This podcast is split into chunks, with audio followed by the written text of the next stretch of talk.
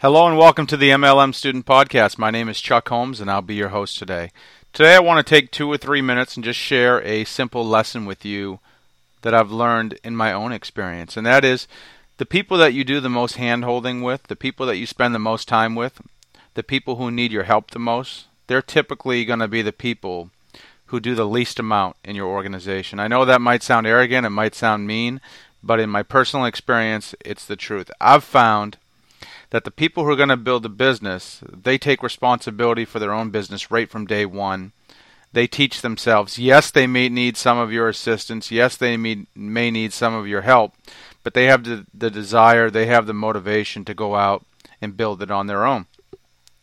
Of all the people I've ever spent the most amount of time with, pretty much all of them have quit the business. I've asked several of my friends, hey, what did you do to help the most successful people on your team? And the most common response I get is absolutely nothing. I didn't do anything to help my good people. They basically took the bull by the horns and ran with it. So what can we learn from this? Number one, you should help. You should offer your help to everyone that you bring into the business. You do have an obligation to do that. However, it should be quid pro quo. In other words, they should be matching your effort.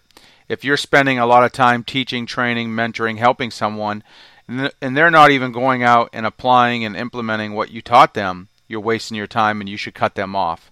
Once again, that might sound harsh, but your time is your most valuable asset, and once it's gone, you can never get it back. What you really want to do, you want to sponsor people with the drive, you want to sponsor people with the desire, with the hustle, with the work ethic, who are willing to go out and build the business on their own. They might need some training in the beginning. They might need some assistance from time to time. That's fine. Do that with them, but ultimately your good people are going to say, hey, this is my business, it's my responsibility to build it, it's my responsibility to figure out what works for me, I need to go out and do it. Your best people are all going to do that. As an example, my sponsor doesn't help me. He's a great guy. He answers the phone when I call him, but he's pretty much retired from the business. He's very successful, but I have taken responsibility for my own business right from day one, and I would encourage you to do the same thing. And my best people, for the most part, have taken responsibility for their business right from day one. Yes, they've needed some mentoring. Yes, they've needed some coaching. But at the end of the day, they did the work. They put in the effort. They got the results. I just guided them a little bit. So here's what you can do. When you're working with people, assess what they're doing after you help them. If you've invested two or three hours in someone and they haven't even gone and sponsored someone, move on. Go look for someone else, because at the end of the day, it's not your job to manage people, and you have to manage your time wisely, especially if you have a lot of people sponsored. You have to be smart about who you work with and how you spend your time. And here's probably the best piece of advice I can leave you with. Work with your producers one-on-one. Work with your leaders and your doers one-on-one. Work with your non-producers and everyone else in a group setting.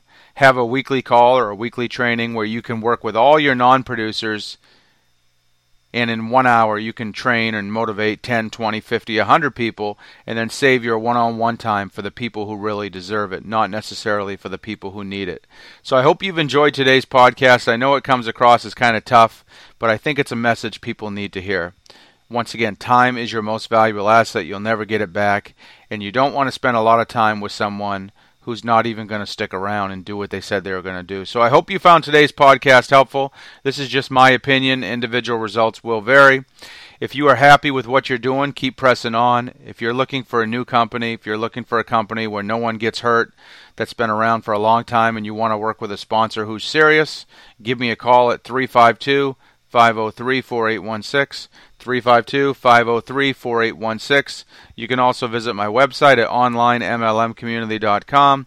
That's online M L M community dot com. Thanks for listening. Good luck in your business. See you at the mountaintop.